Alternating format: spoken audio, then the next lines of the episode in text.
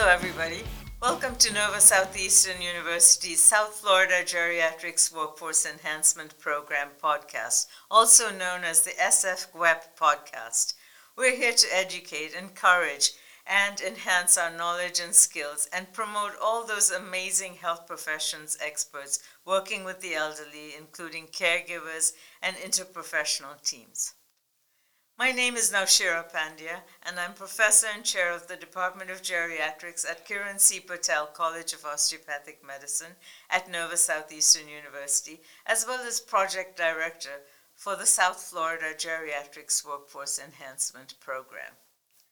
It's my great pleasure to introduce a friend and colleague, Dr. Diane Sanders Cepeda, DO, CMD, She's a senior medical director for United Healthcare Retirees Solutions. She's responsible for clinical strategy, quality improvement, clinical program development, and innovation. She has expertise in health equity, behavioral health solutions, social determinants of health integration into clinical models, diversity, equity, and inclusion, culture change, post-acute and long-term care medical management and system development, and hospice and palliative care models. That's a lot of expertise, Dr. Sanders. She works collaboratively with employers and plan sponsor groups nationally to address quality, affordability, and care delivery for their retirees. Hello, Dr. Sanders Cepeda. It's such a pleasure to welcome you uh, to our podcast, and I wanted to thank you for your time and your expertise. Thank you for having me, Dr. Pandya. So, obvious question tell us uh, why diversity, equity, and inclusiveness, DEI, as it goes by, is such an important topic to you, and how has your experience been in teaching and promoting DEI? So, I would start by saying that it is really, for me, DEI is just about how we treat and, and approach our patients and the care and, and medicine as a whole. So, when I first started hearing like people say, "Oh, we have to teach diversity, equity, and inclusion," I think I was I was maybe two years out of um, medical school and we were talking about healthcare disparities, and that was back in 2005. Fast forward to going into um, um, working actually here with um, Nova Southeastern University. That was the first time I went to a health disparities workshop with uh, Dr. Barbara Ross Lee, and we were again talking about healthcare disparities. How do we promote diversity, equity, and inclusion? But I think really for me, the, the, the key was the social justice uprisings in 2020 and the convergence of that with COVID yes. made me realize I need to do more. I need to not only share the stories that I had with my family and understanding what it means to have geographic disparities, but what it means for those racial inequities the experiences that I have had, not only in treating patients in their home and in the nursing facilities, but for myself and for our family. And it just became something where I couldn't I couldn't walk away from it. I had to start really thinking about how do we teach this and how do we promote this so that we can do better. I feel like there have been times when it's been challenging. There especially in the last few years with some of the pushback on DEI efforts. I've been in presentations where you're openly being mocked. Fortunately, most of them were online, virtual, because we were still in yes. the pandemic. But for the most part, my experience has been very positive. It is a true reward because I, I always go into every talk, every time, like with this one prayer that I could just reach one person Mm-hmm. One mind, one heart. If that happens, then that talk was successful. You start some change. Yes. Yeah, I really share some of your experiences, and as you know, I've been following some of your talks closely. I've been privileged to attend some of these sessions, and I think I see like more nodding heads and a little bit more emotionality around uh, what you've presented. I appreciate that because you're really exposing yourself when you go up and talk about some of the challenges that we have in medicine. I think that It is one of those things that is not just in front of the friendly faces at AMDA. Sometimes you're out in, in front of a state. I was in Indeed. Kentucky at a health collaborative telling them about food insecurity and about their racial makeup in the state and how we need to do more. And it was well received, but there were always individuals who are saying things like, why are we talking about this? Why are we still promoting this? So I know the period of COVID really highlighted some of these disparities and inequities, and I you've mentioned in your work that minorities, American Indians, Alaskans, uh, multiracial individuals, and Black adults had far more chronic conditions than Caucasian patients. And also, we all know that during COVID, that highlighted a lot of problems in the nursing home setting. And it also highlighted the disparities where the outbreaks were more severe, outcomes were poorer in facilities that had a larger proportion of Black and Hispanic patients. So, could you speak to where we can go from here. Why is it important for post acute long term care clinicians and institutions to continue to maintain a focus on DEI rather than lip service or have a designated officer? And I'm a little bit cynical about that approach. Yeah, that it really does need to be a, a broader strategy. It needs to be mm-hmm. integrated into everything that we do, and that is from the policy makers level to the health plans and the institutions. Everyone needs to be thinking, am I delivering equity? So, what we were seeing with COVID, especially, were in that, that first, I would say, the pandemic was declared in March. By April, we started seeing the disparities, the intense disparities. And I remember being worried that we were going to stop efforts because of those disparities because Yes. they've always existed. That is something that we've always seen. I've told the story of being in the middle of what I call nowhere, Georgia, and having to ride in the car with my great grandparents two hours outside of our town to go to the doctor. Mm-hmm. And that's still that way. We still see that where there are even less doctors in that area. So So, access to proper access health care. access is the Or most any important healthcare. thing yes so when we think about the communities who are greatly impacted who may have what we see as more chronic conditions the thing that always comes to my mind is how are we approaching these communities do they feel that they're in a trusted relationship with the medical community around them i will tell you when we were talking about vaccinations i had corporate leaders calling me saying, Should I get a vaccine? Is it safe? You remember what happened in Alabama. You remember what happened here.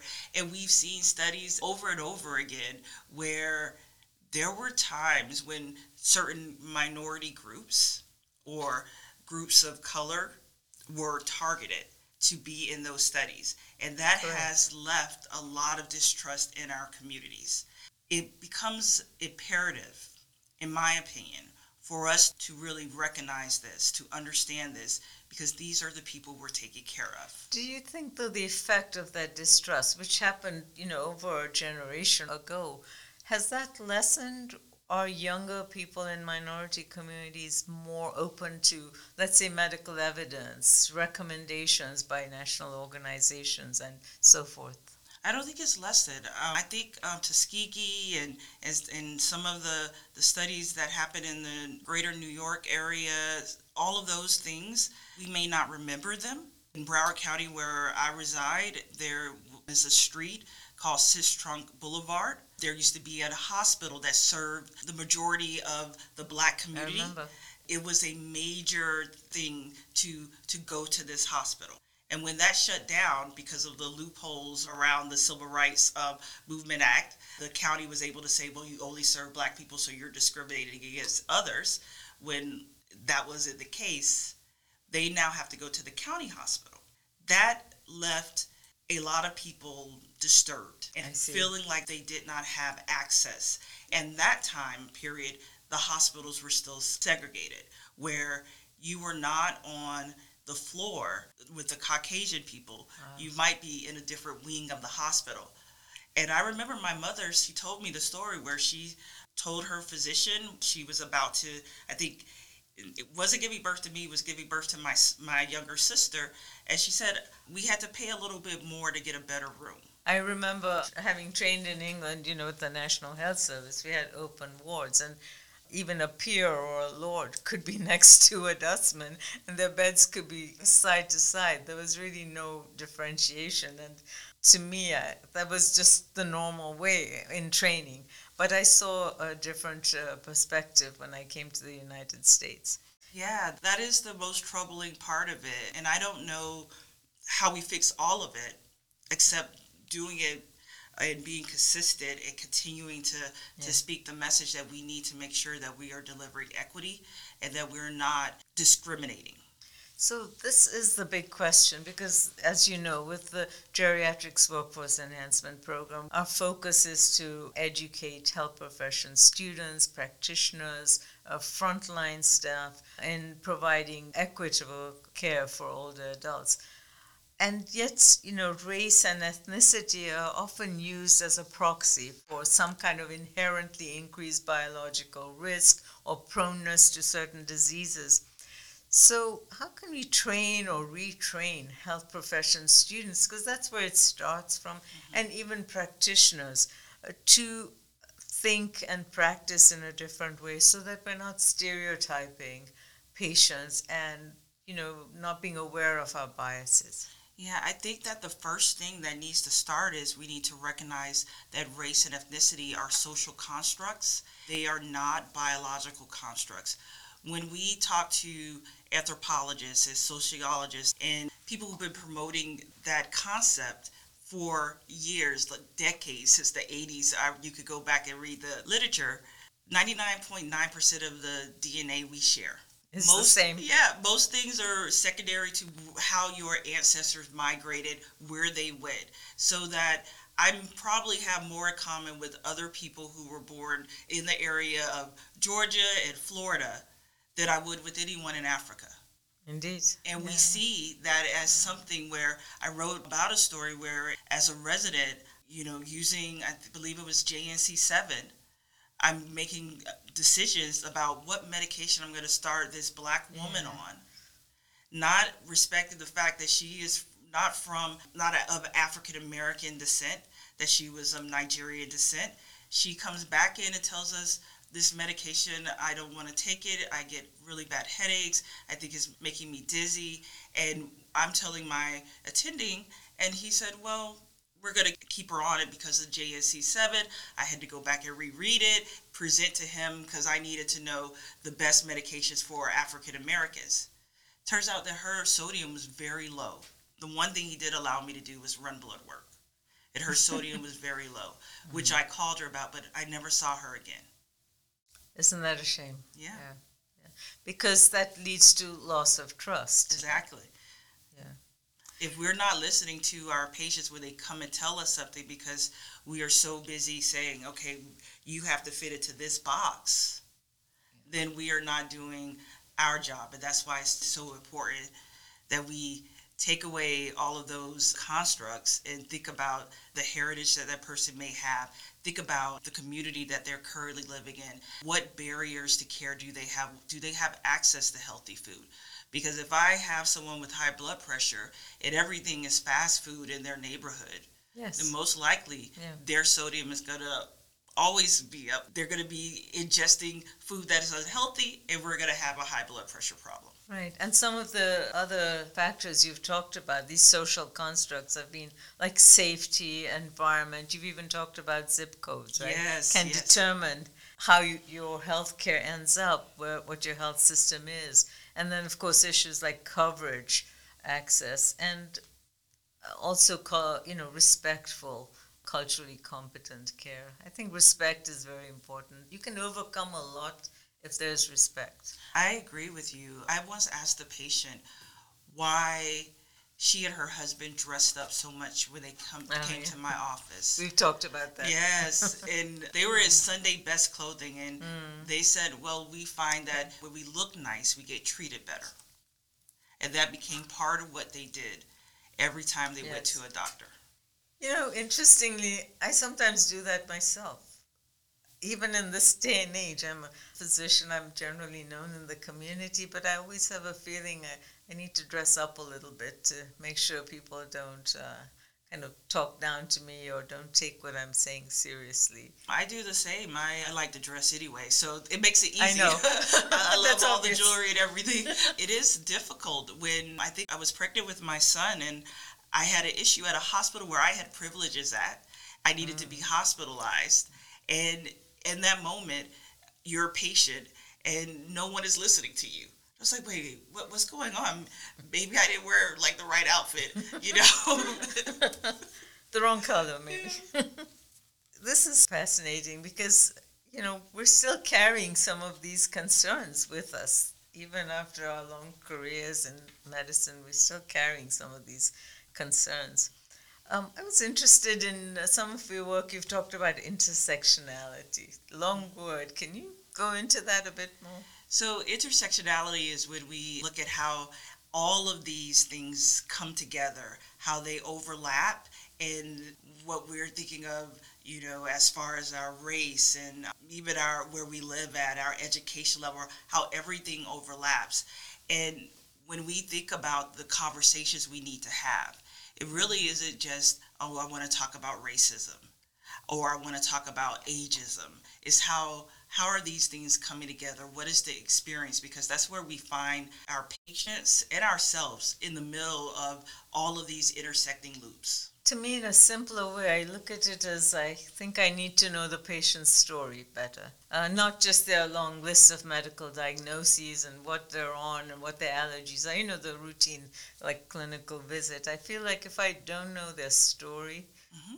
what they're coming from, what do they do for work, who's at home, you know, why do they come alone? You know, if I don't know their story, I really don't know how to treat them, respect them, or how to pitch my discussions with them. Yeah, it's really about understanding the lived experience that every person mm-hmm. is having.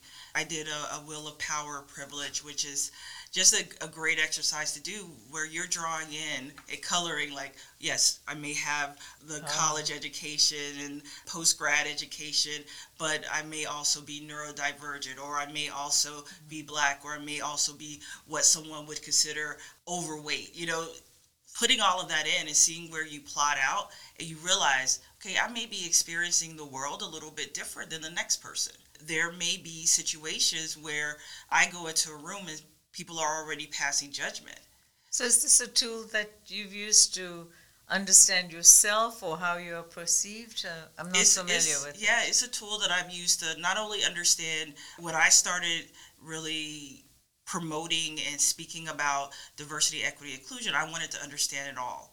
I mm-hmm. wanted to understand power and privilege from the perspective of a black woman who is a physician, a mother, a business owner, all of those things and versus maybe even the way we are approaching post acute long term care because of the patients who show up in our building. So it is a wheel where you can just color in and I can make sure I have that available to you as a resource. But it's really a good exercise for us to do. And one of the That's things that we did in one of our workshops through the DEI committee for our post acute long term care society, AMDA, we were able to do a color brave workshop where we had people do this and we talked about it it unpacked it you know we showed them the wheels that we did and it was a diverse group of women doing this workshop and we showed them all the different perspectives that we had and it told a different story for each of us so this is the story i'm telling but it tells something to you right it helps you understand okay mm this is maybe the advantages that I have. What am I going to do with that? Because I don't want to stay silent and I want to learn how to advocate for things to be better. How close am I to the center of that wheel? And what can I do with that? And that's the perspective that it taught me. You know, there are some things that I have, there are avenues that I have, there are opportunities that I have that others don't. So then I need to advocate and be a voice for those who may not be close to the center of that power. That's very fascinating. That would be a great resource if you can make that available to us. What is your vision of belonging? Where do we end up in a better world? How do we end up in a better world? So I think that when we talk about diversity, equity, and inclusion, the one part that we don't talk enough about is where we're trying to go. And we're trying, in my opinion, to get to a state of belonging where we're all part of this community, where we're all seen, all heard.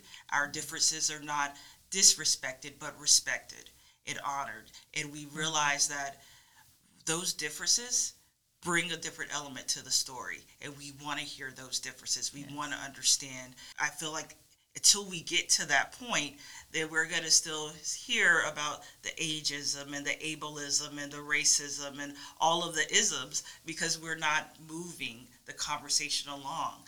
So when I think about belonging, is really this belonging is where we're trying to go. We're trying to be connected.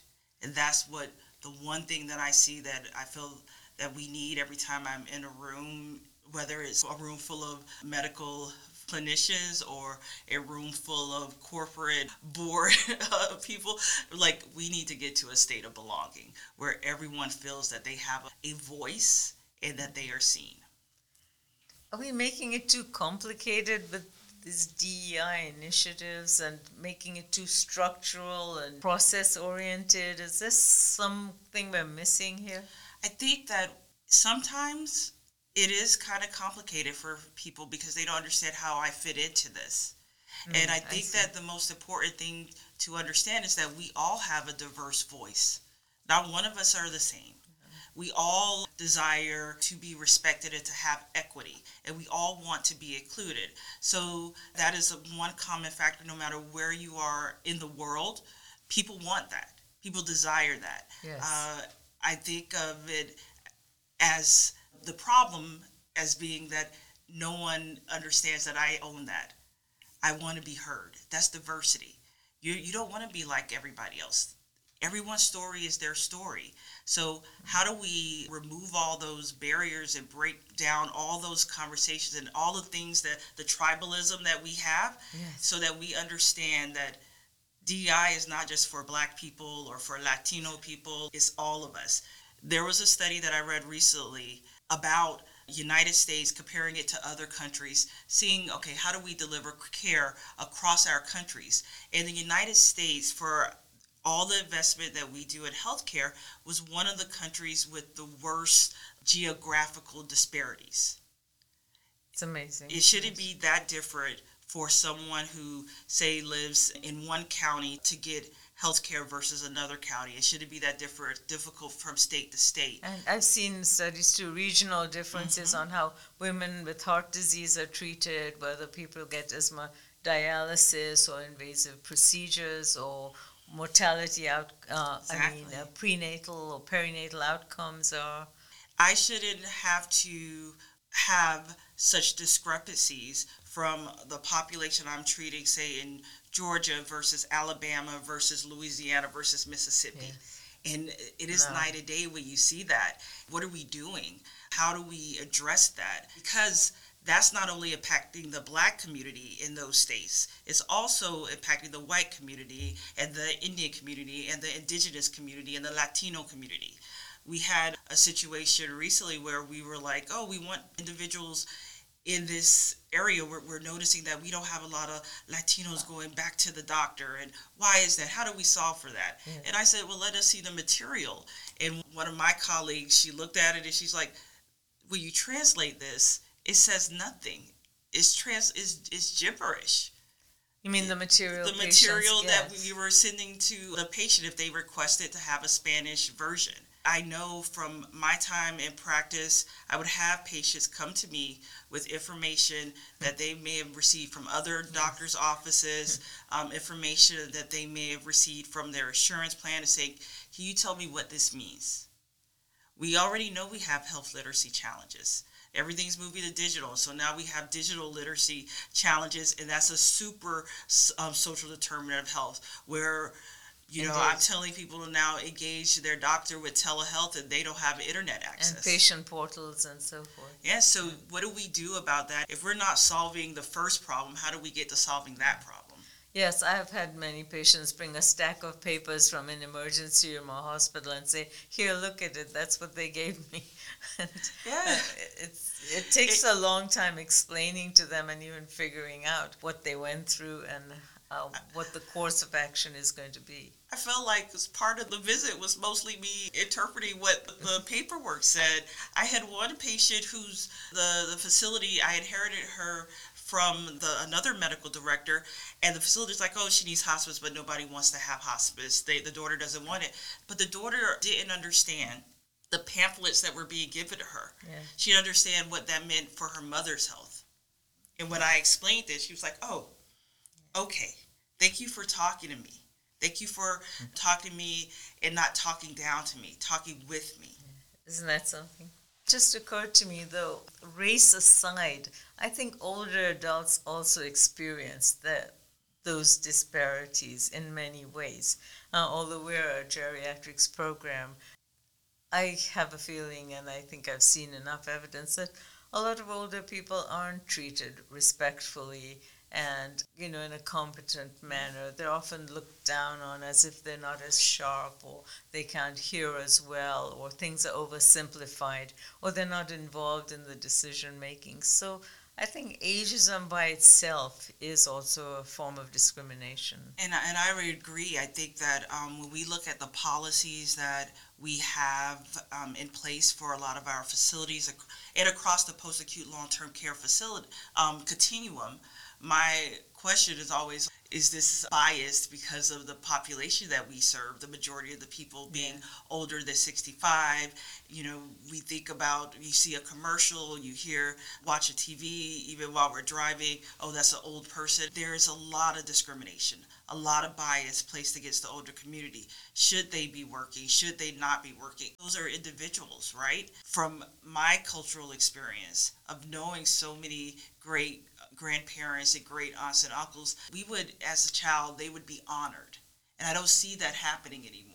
You know, there's not that honoring of the person for their wisdom and their knowledge. It's more of a situation where we are saying, okay, they're less than, they're a problem, and they're a burden. And you hear it when you're talking to the patients and residents we're serving. The, always, I feel like a burden. I don't want to be a burden. I know I'm weighing my daughter down, my son down.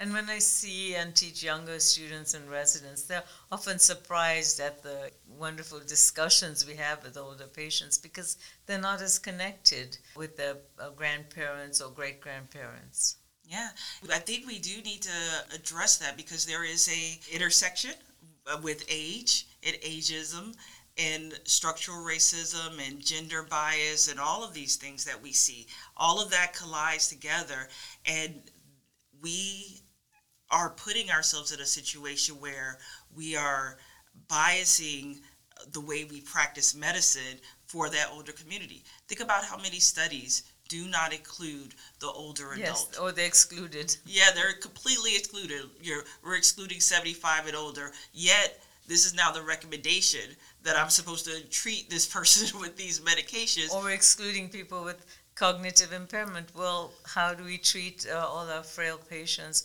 uh, many of whom in our post-acute settings have cognitive impairment? Yeah, I was looking, and it could get even when you start going down and you're thinking about the, the person who winds up in your nursing home Where's the literature on intellectual disabilities? Where's the mm-hmm. literature that shows me how ageism and ableism intersect? Where are all these mm-hmm. things that I need to know? Everything is based off of a, a younger population, but I'm now doing my practice and teaching based off of that study. And it worries me because we know that we have to treat the 90 year old different than the 65 year old. Yes. So, uh, Dr. Sanders, this has been a real pleasure. Any final words of wisdom?